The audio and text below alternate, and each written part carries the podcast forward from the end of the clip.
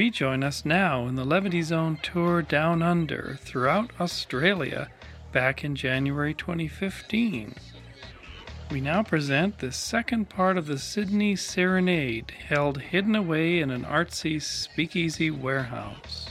In this talk, I ray trace a visionary beam, first traversing the crystalline structures of Endo, then diffracting through the exuberant growth of civilization, passing through ancient Australian zircons to the origin of life, and completing our photonic journey in a glint off Incan foundations in the Andes.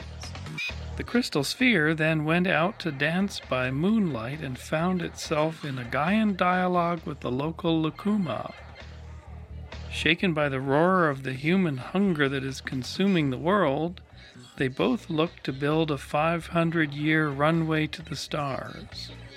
In the end, the beautiful monkeys, the greatest creation of Gaia's tools of evolution, turned the serpent to the favor of their future. So, mateys in the back, do you want the second half of the tail? The hot tail is coming your way.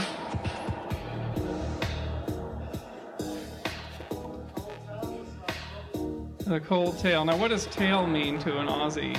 What does that mean? I've heard that said, but I haven't gotten any interpretation. Huh? Is it a cheeky thing? Huh? You can chase tail. You, you can tell tales. What's that? Tell tale, take, chase a tail. What Australia brings to the world is a directness. What did we see on the back of the vehicle driving into Campbelltown? I am the Stig.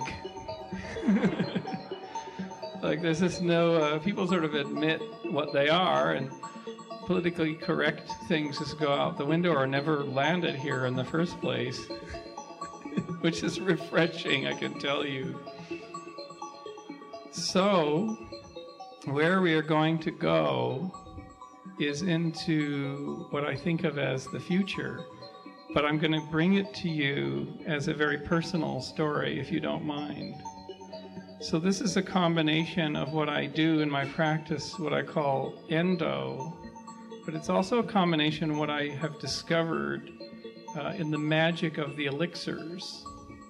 The elixirs are my term for things like ayahuasca. And I generally have stayed away from this stuff.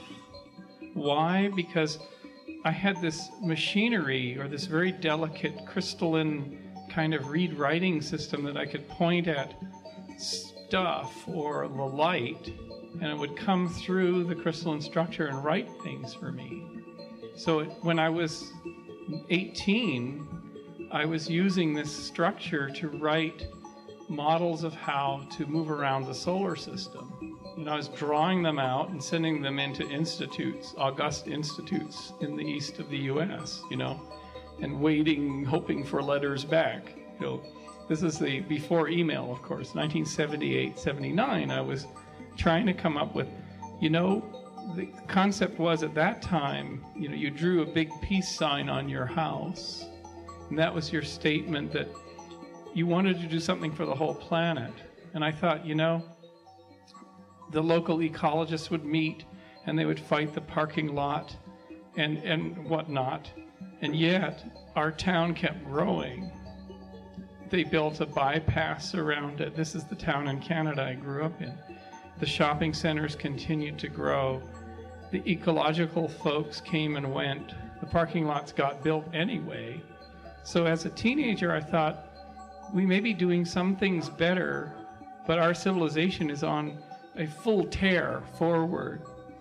The motivation is consumerism, more than one automobile, a bigger house, having a kid, and a kid in the 70s, you know, we had to have bell we had to have bell-bottom jeans, we had to have Adidas, we had to have disco balls, you know, stuff like that. We had to have lots of record albums and I looked this pi- at this pile of crap that I accumulated and I thought future children are going to accumulate even more big piles of crap than, than I have accumulated. So I couldn't see anything that was going to stop the juggernaut. You know, despite all the best intentions that came out of the 60s and all this belief, I thought, no, human civilization is, is going to girdle the planet in steel and glass and asphalt uh, in a century. I mean, we are going to just develop, it is just not stopping. It's like a crystal that is growing out. A crystal is growing out into all the available solutes and forming this new structure. So I thought, okay, we've got to aim higher. We've got to aim higher than that because if we're going to do it, we're going to eliminate all the green. You know, remember when I first asked you the first question, what did you see from orbit 300 million years ago? And it was mostly green continents and blue ocean. We're now eliminating all those green spots. We're replacing the green spots with what I call the azure.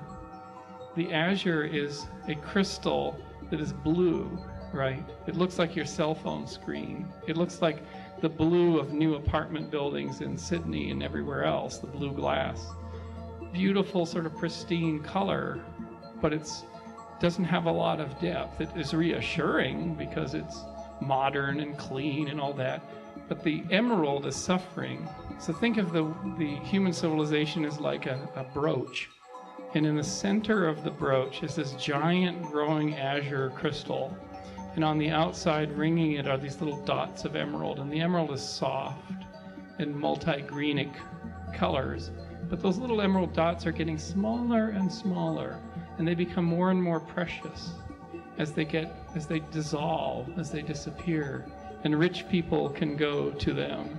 So you have the cloud forest in in Costa Rica which is protected. And it is protected because it's a sane country but right next door in South America, you have millions of hectares being cleared and slashed and burned, right? Of the same kind of precious biosystem.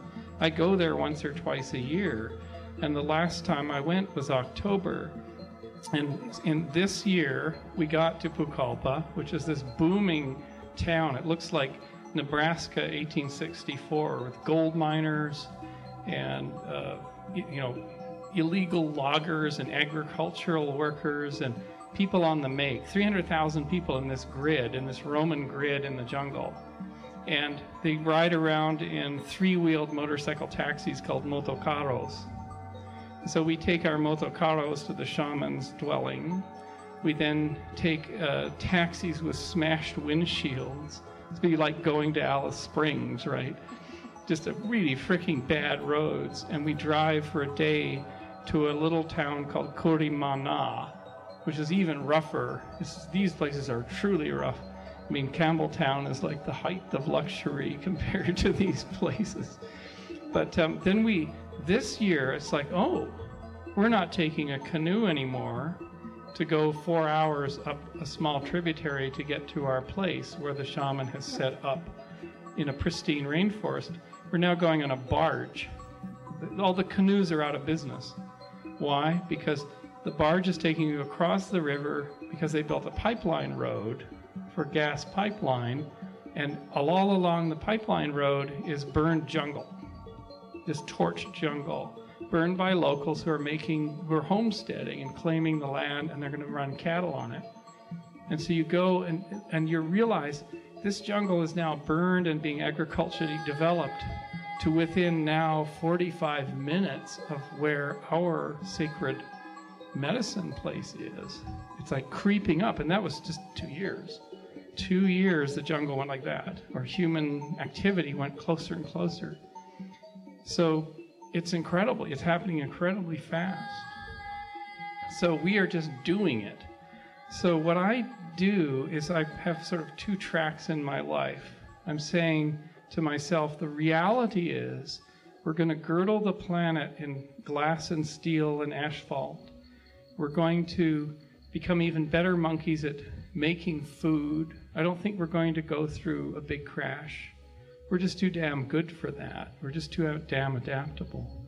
The last chance for a huge crash was when there were 35,000 nuclear warheads primed and ready to go. That was the chance to really destroy our planet, you know, in an hour or so. But we didn't do that. The, the spear carrying manic male that came out of Africa had to set down that spear, the thermonuclear warhead. It was just too mad. So we're in a new era. So what has happened since the end of the Cold War? China.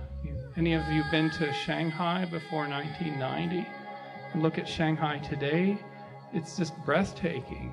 The speed. A billion people moved from rice paddy villages into steel and glass azure apartment buildings and a consumer life. a billion people in 20 years. This thing is going fast. So my question always was you know, the same question as Kurt Vonnegut, where he said, What are people for? You know, did you ever read that?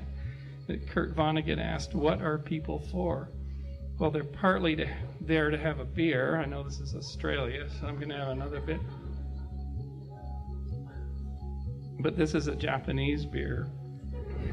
I, I was, two weeks ago, I was in Japan presenting a model, a new model for the origin of life this is a good segue. Somebody, there's some biochemists in the audience.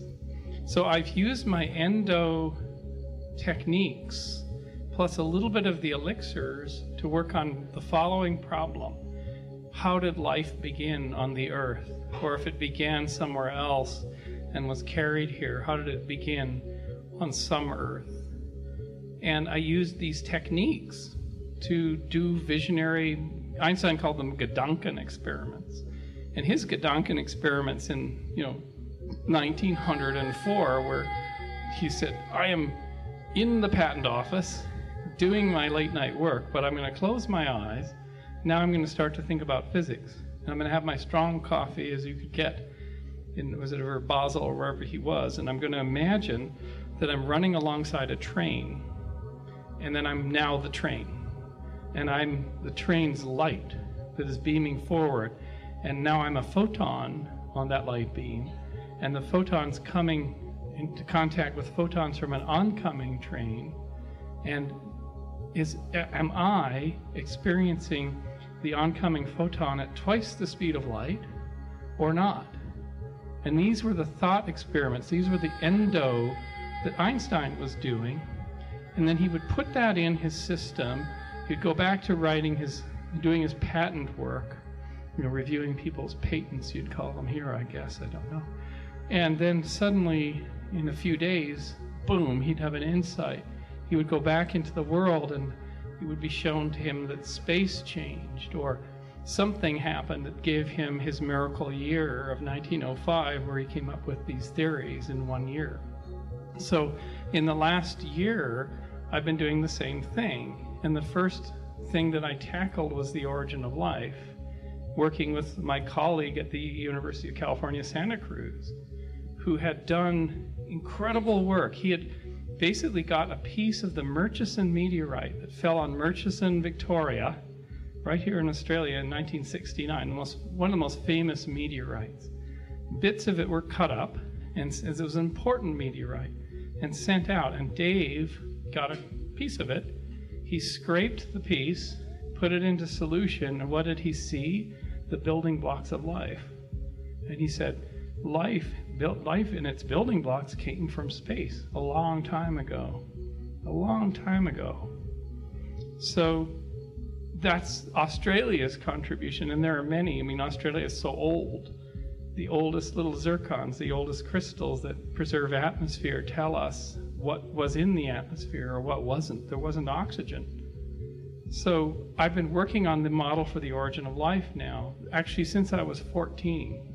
I started, but in the last, I'd say two years, it's accelerated. It's like it's time, and suddenly, uh, December 30th of not last year but the year before, 2013, I sat down and I became the molecules in the little hot pool and I became the trillions of protocells moving in a cycle as the pool dried down and filled up again, and dried down and filled up again. And those little protocells were experiments in nature, and they contained random junk. And the random junk got better and better at being not junk, but being helpful to the bubbles that they were in. And I saw the whole coupled phase cycle. I thought, oh, this is it. this is the first end to end, scientifically plausible, I would say, model for how you started from simple little solutes like amino acids and lipids in a warm pond, and you go all the way to the great achievement of molecular evolution a bubble that's floating around, a little key lock mechanisms operating in it that duplicates the contents, the brains, the smarts, and then pinches the bubble down so two daughter bubbles occur, and they don't pop. And they do the same thing again and again and again, and you have the lines and you have life. So that all came from that experiment, that thought experiment. That's now gone through two levels of peer review and it went to uh, before coming to Australia. Dave and I did a talk at the SETI Institute, which is it's a hive, a swarm of astrobiologists and people who study signals from other planets and things like that. And you can see this whole talk online. In that setting, I'm wearing a different skin. You know, I don't, I wouldn't necessarily show up for work, you know, like this. Uh, but uh, you, what one of the things Terence McKenna used to say was, "Don't load any cultural operating systems. Culture is not your friend." You know, and he would go on to say, "Don't load Catholicism 9.0 or New Age Nitwit 1.1." but then what do you load? What do you load? So my whole takeoff, you know, the long conversations with Terence while he's still alive is like, no, Terence, I load all the operating systems to take a look. You know, so I, I load science as an operating system, reductionist, hardcore, monastic chemists. Chemists are about as monastic, reductionist, hardcore people as you can imagine. You gotta load their operating system. You speak their language. You stand the way they stand. You do your talks the way they do their talks. It's great. It's wonderful. They have a practice that is so successful that has given us the modern world. It's worth loading their operating system. Then I go to Pentagon think tanks. Now I'm in acronym land. I go to NASA think tanks, brainstormings, and I'm in NASA land and you wear logo shirts. You know, Johnson Space Center, Ames Research Center, you wear your baseball cap, stand in a certain way. You complain about certain things like the continuing resolutions and where the budget is screwed up again, and you know, you, you just so that you're one of them. You know, you load that operating system. I go to my friend's evangelical church and I load his their cultural operating system, and that is the most powerful energy moving through you, like the energy of Jesus. And then I put that on aside and I go to another place and load another cultural operating system. I call it a form of my techno, culturo, uh, idi- idiotic, uh, but uh, hilariously funny shamanism. That I can go in and out of these places. You know, I, I. Is this the Bruce? Uh, you'll have to figure that out, won't you? I go to Pakistan. We have uh, a team that I work on, and the company that I helped found has 250 developers in Islamabad, right? So that's a whole other scene. It's a country under attack. You know, it's a country with drones and B 52s and, incredible violence, but it's a country full of clear eyed, look you in the face, beautiful people that have incredible purity. It's a country that's been held back from the rampant commercialism of, say, that India is taken over by, right? Or that neighboring Iran is taken over by. Pakistan is in this time warp of little country stores and tiny little Sufi mosques. And then it has the, the huge thing of Saudi Wahhabism crashing down like a spacecraft. You know, and I went into their cultural operating system. I had a tailor come over and he made a fantastic, you know, I had my chappals, I had my roll cap, and I had my whole Pashtun outfit made, you know, with my baggy pants and my long, beautiful material brown sort of gown. And I could walk through the markets of Islamabad, you know, and you'd come, people would think I was a Pashtun. You know, I had my hair tied back and whatnot. Blue eyes, fair skin, they think you're a Pashtun descended from Alexander the Great that came from the Northern Territory. I would go up to the Northwest Frontier Province and talk at universities. But when you walked through into the Marriott Hotel, past the guys with the big machine guns and the biggest shotguns I have ever seen, right? These guys who are ex army, they wear these blue uniforms and these caps, and they look up at you and they go, salam alaikum. And there's such love and there's such, because the Pashtun, I mean, I'm an imposter, but the Pashtun is so respected. And I try to feel, you know, the respect for the Pashtun too, and I say, uh, Walaikum salam. You know, and I'm not Muslim, but I want to feel what it's like for them. And wearing my kurta on Fridays as the engineers and the women are going out doing their Friday thing and respecting what they do and watching how the engineering teams break five times a day to go pray and realizing, oh, this is so much Seder. We're in this dull, endless meeting, grinding away on open source module X to such and such protocol Y, and their phones all have a call to prayer app that goes wah, and we go yes, and they're going up and what are they doing? They're breathing, they're bowing, they're contemplating, and they come back and they're just beaming. Like they're so much better engineers, and like I've just had my tea and everything, but it's like this really works, you know. So we can't until we step into the shoes of all these cultures, we can't say anything about them truthfully. You know, after you do this for a while, you just can't even say anything. You know, you just can't say anything. So that's a huge diversion of where I thought I was going. But does that make sense? It's a levity way of seeing the world. So I, it's a loving and accepting way of, of loving the cultures and not feeling separation. Because what does Eckhart Tolle tell us? What does Krishnamurti tell us? What do all the teachers, what does the Buddha tell us? That's separation between people is the worst thing. We moved out from the ball. Remember the insectivore ball that we were all in? That was tight. If somebody was gossiping on one side of the ball about somebody else, they heard it. so I know in a small Australian town, it's kind of like a ball, probably, in terms of gossip. But we had tight closeness once, and we had it for tens of millions of years, and we, we lost it. Now, here you are all sitting pretty close together, and that's a good thing. The culture tries to separate us, our, our inventions separate us. Our workplaces, the cubicle, the automobile, the pension plan. Remember the uh, the takeover of Eleusis, the pension plan, and your individual financial thing that you're struggling for is the result of the takeover of Eleusis, right? The kingdom of heaven, you know. What do they call it? Superannuities here or something like that? What is that? Huh?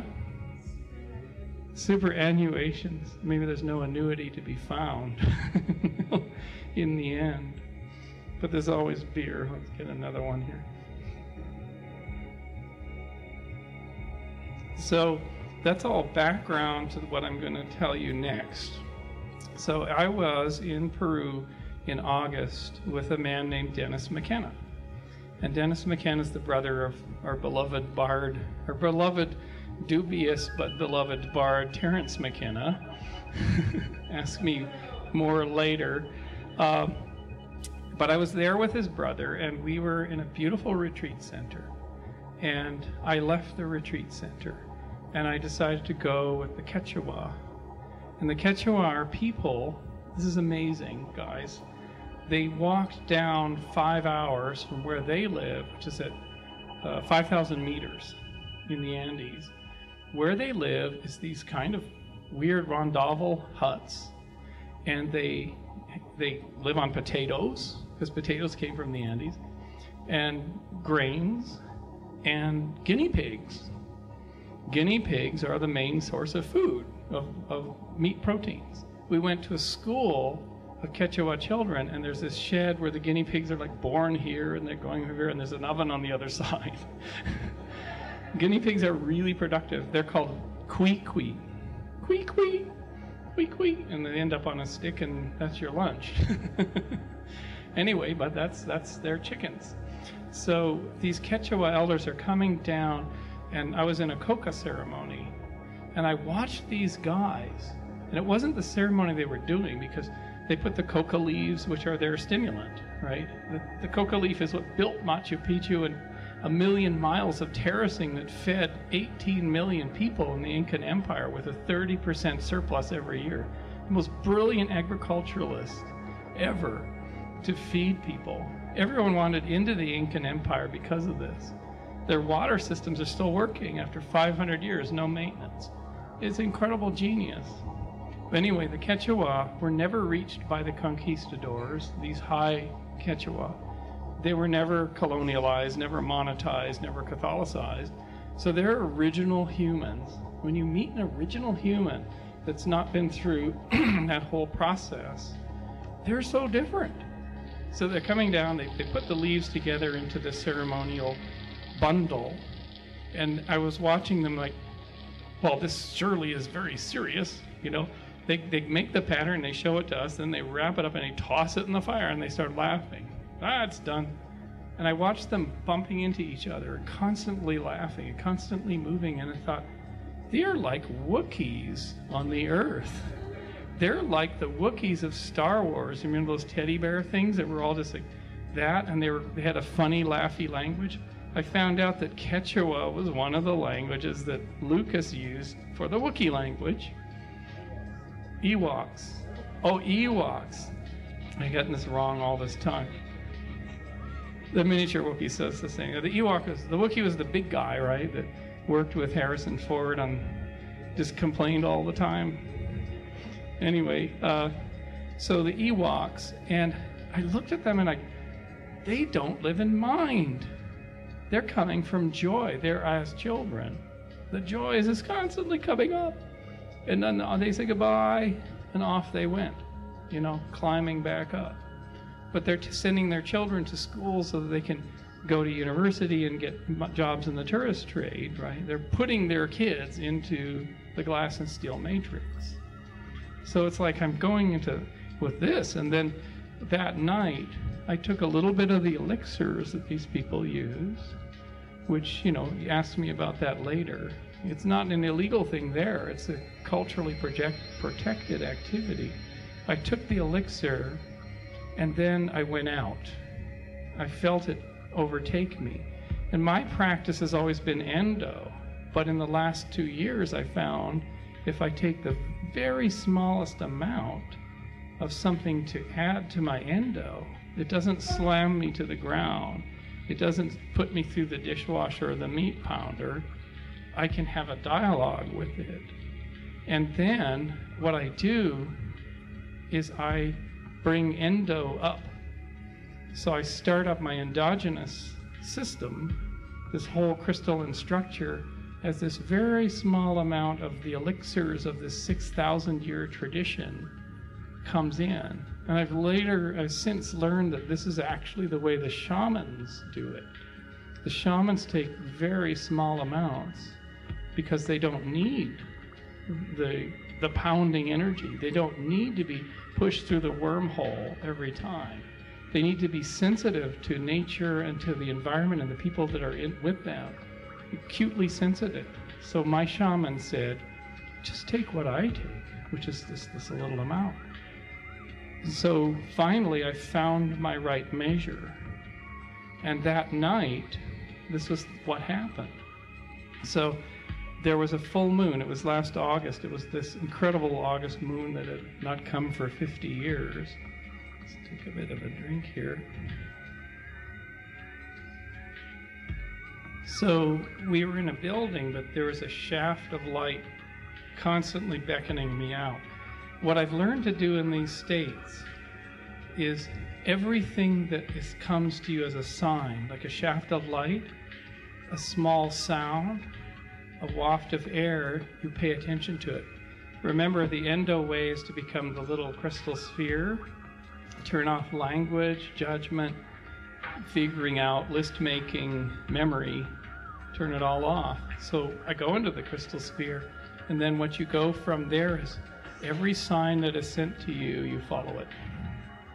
You, you don't use your reductionist critical mind of, oh, that's just uh, somebody dropped a plate somewhere. No. In that state, the dropping of that plate is a guide to you. Everything counts. So there was this shaft of moonlight constantly coming. I couldn't get out of my field of view, so I, I stood up and I went out. And nobody else was going out, they were just sort of sitting there. And then I noticed there was this immense tree. It's called a lucuma tree. And these are incredible trees. They have incredibly good fruit that you can't really get here, I don't think.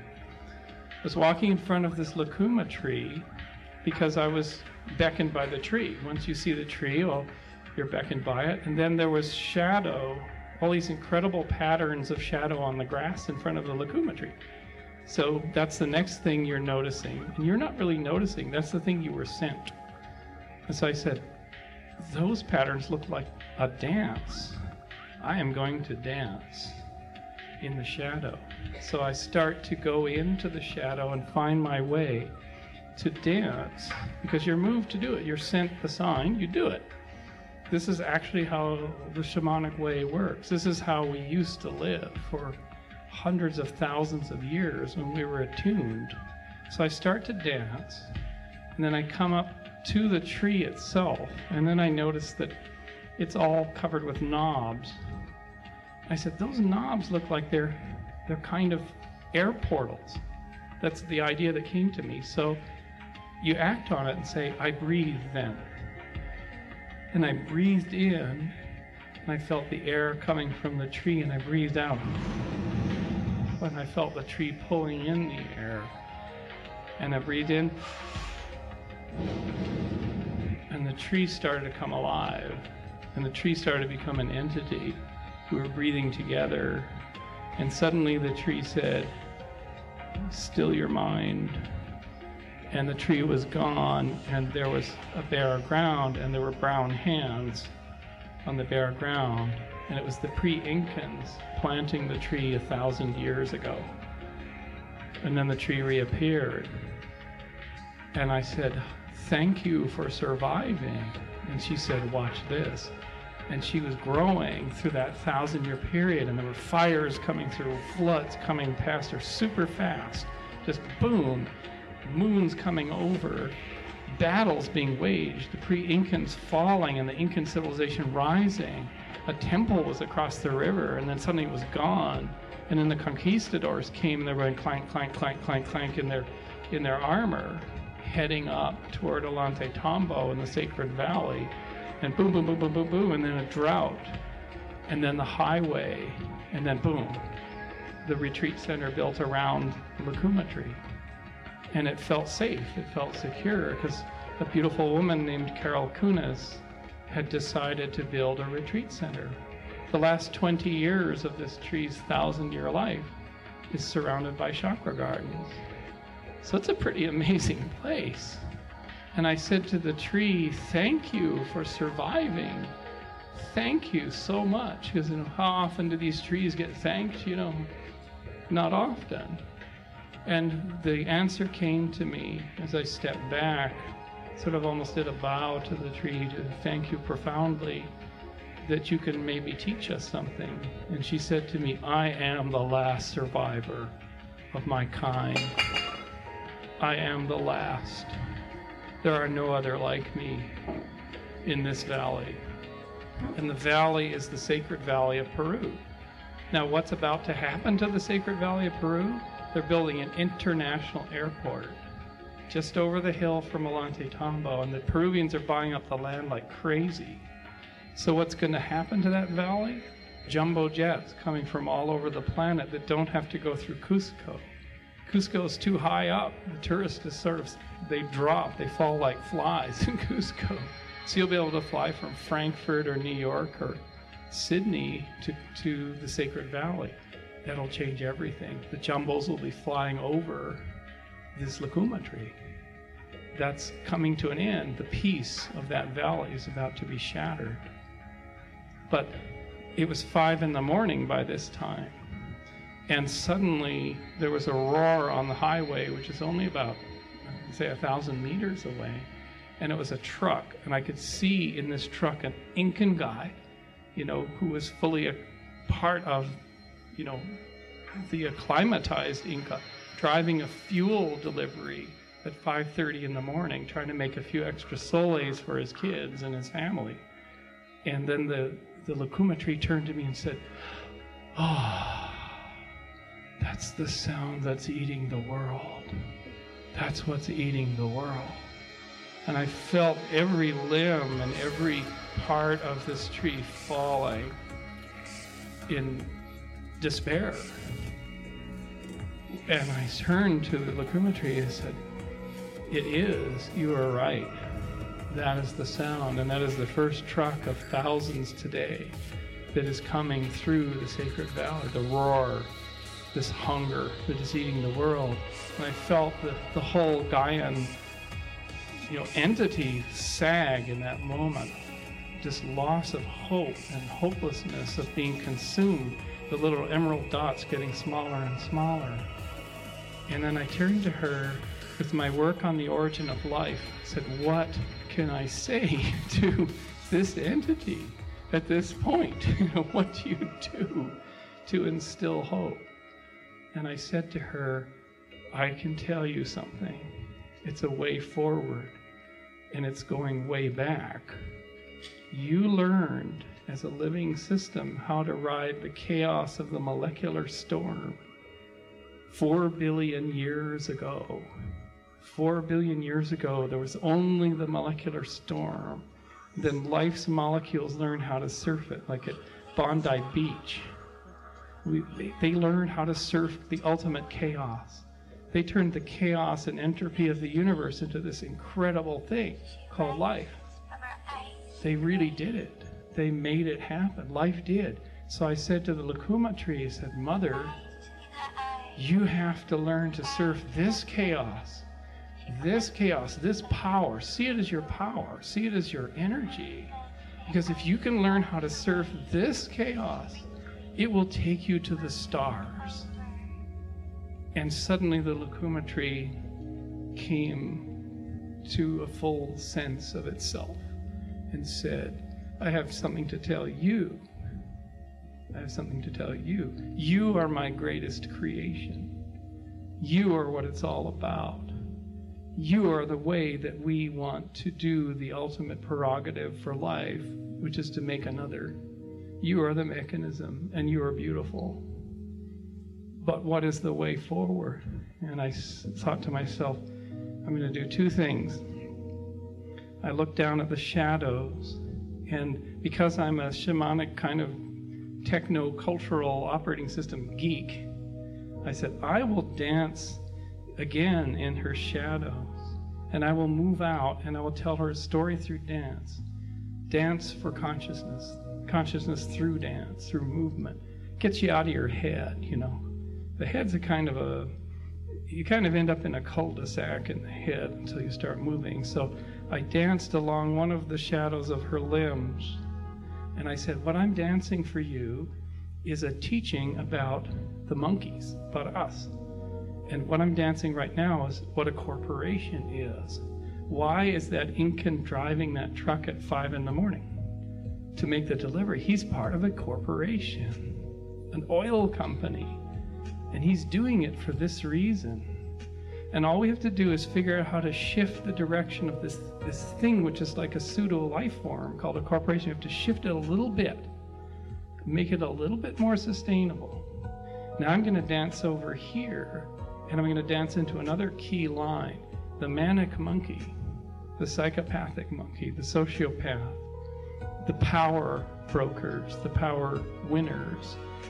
We have to shape them. And I gave the example of Putin. So there's this guy who lords over a very big part of the earth.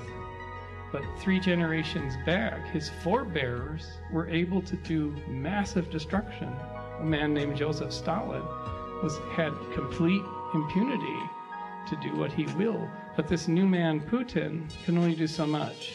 His teeth are shaved off. He has the same motivation, but he is controlled and limited. So we are already limiting the power of the manic monkey over here, like the Nordic peoples, the Vikings, did with the Berserker kings a thousand years ago. We shape that slightly.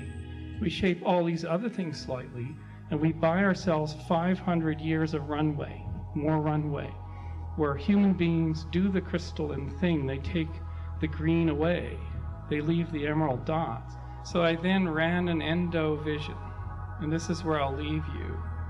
I said to the Lucuma tree, Watch this, mother.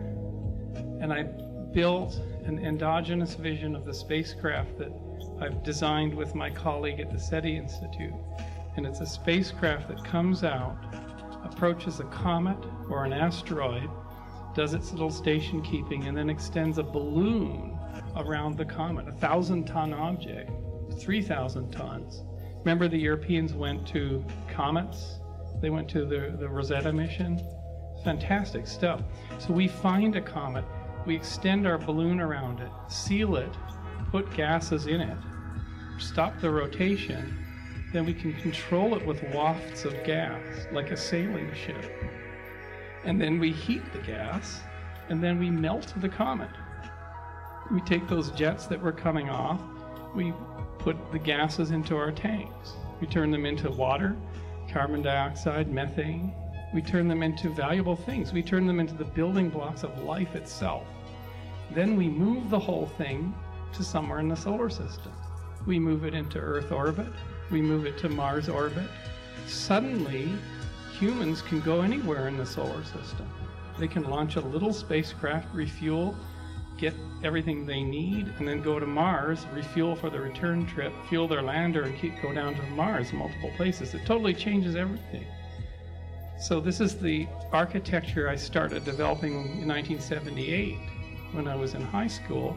It's now come to full fruition and it's going to be in the media in March. And I'm just told today that I'm doing a TEDx talk in April on this. So, what does this do for us? What does this do for the Lucuma?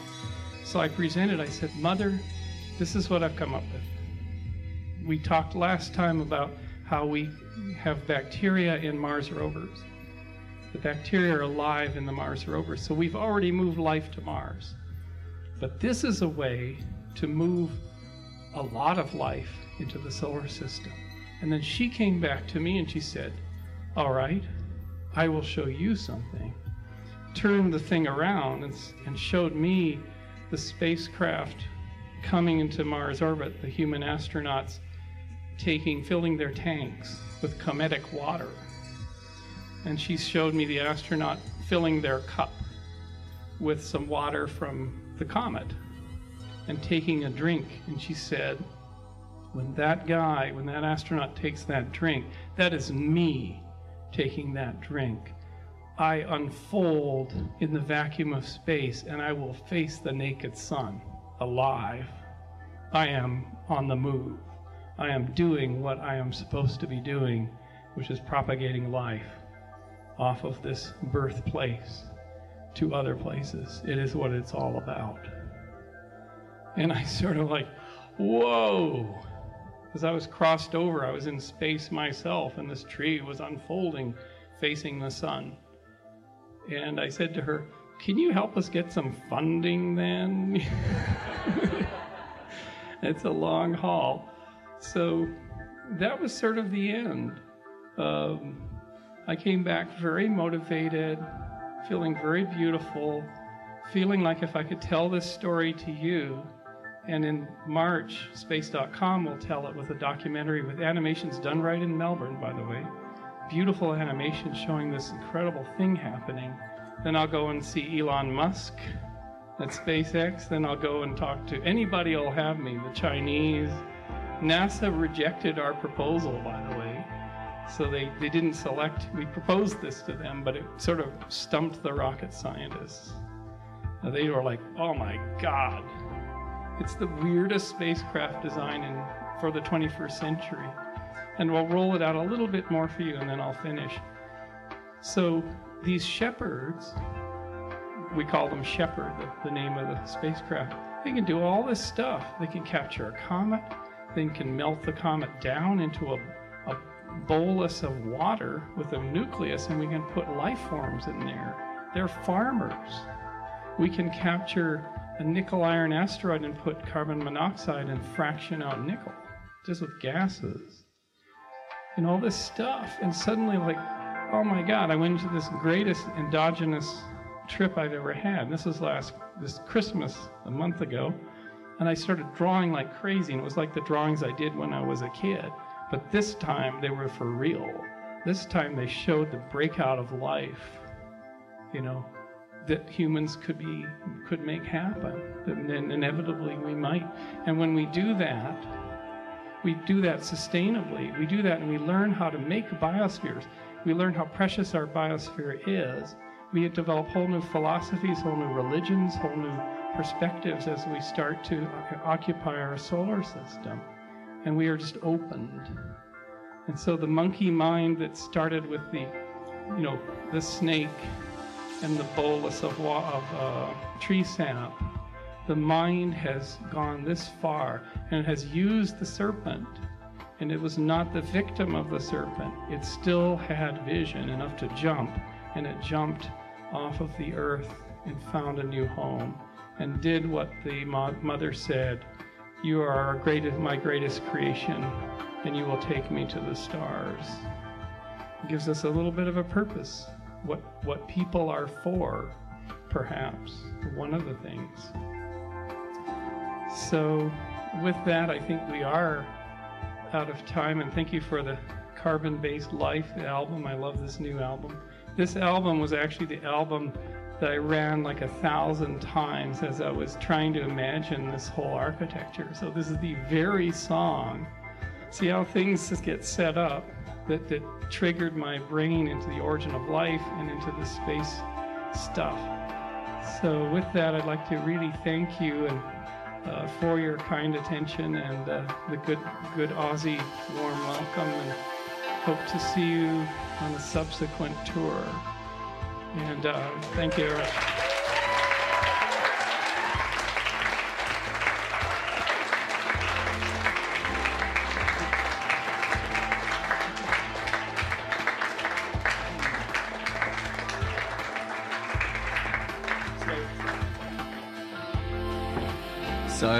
Pretty incredible. Um, I really thought we'd have time for questions, but Bruce, you just talked for over two hours. I think if anyone has questions, we might just have to do that privately with Bruce afterwards. We can stay and have a bit of a conversation. But um, part of the reason that we did all of this tonight, particularly in this way, is that it is actually Bruce's birthday today. And so to you. Happy birthday, Bruce Damer. Happy birthday to you. Hip. Hip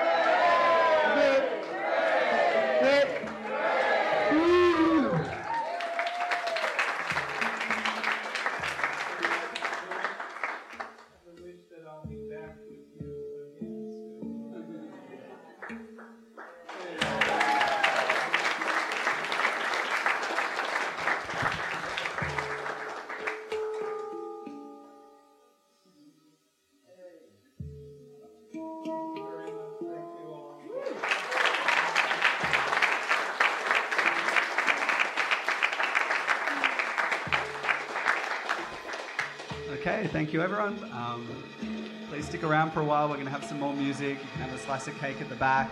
Um, yeah, just a quick thanks to Matt for painting this incredible painting, for all of the musicians and VJs and everyone who's made food and helped out tonight. Thanks a lot. And have a chance now just to relax and have a chat. And thank you for putting together a stellar, beautiful event. Thank you so much.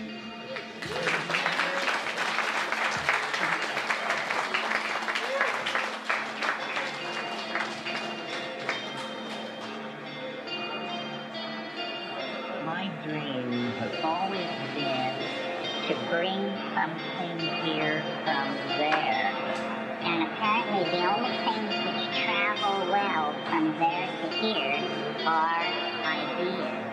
And I'm not an artist, so I couldn't paint. So this is the psychedelic idea. I think there are millions of these kinds of ideas swimming in the psychedelic ocean. Thanks again to Vince Polito and Sydney Evolver for hosting and emceeing the evening. The good folks of Create or Die Studio, DJ Richard Barron, aka Sensac, and a special acknowledgement of Craig Brown, aka Slinky and Snootis, for the wild photography used for this episode's cover art, polished up as usual by Jacob Amon.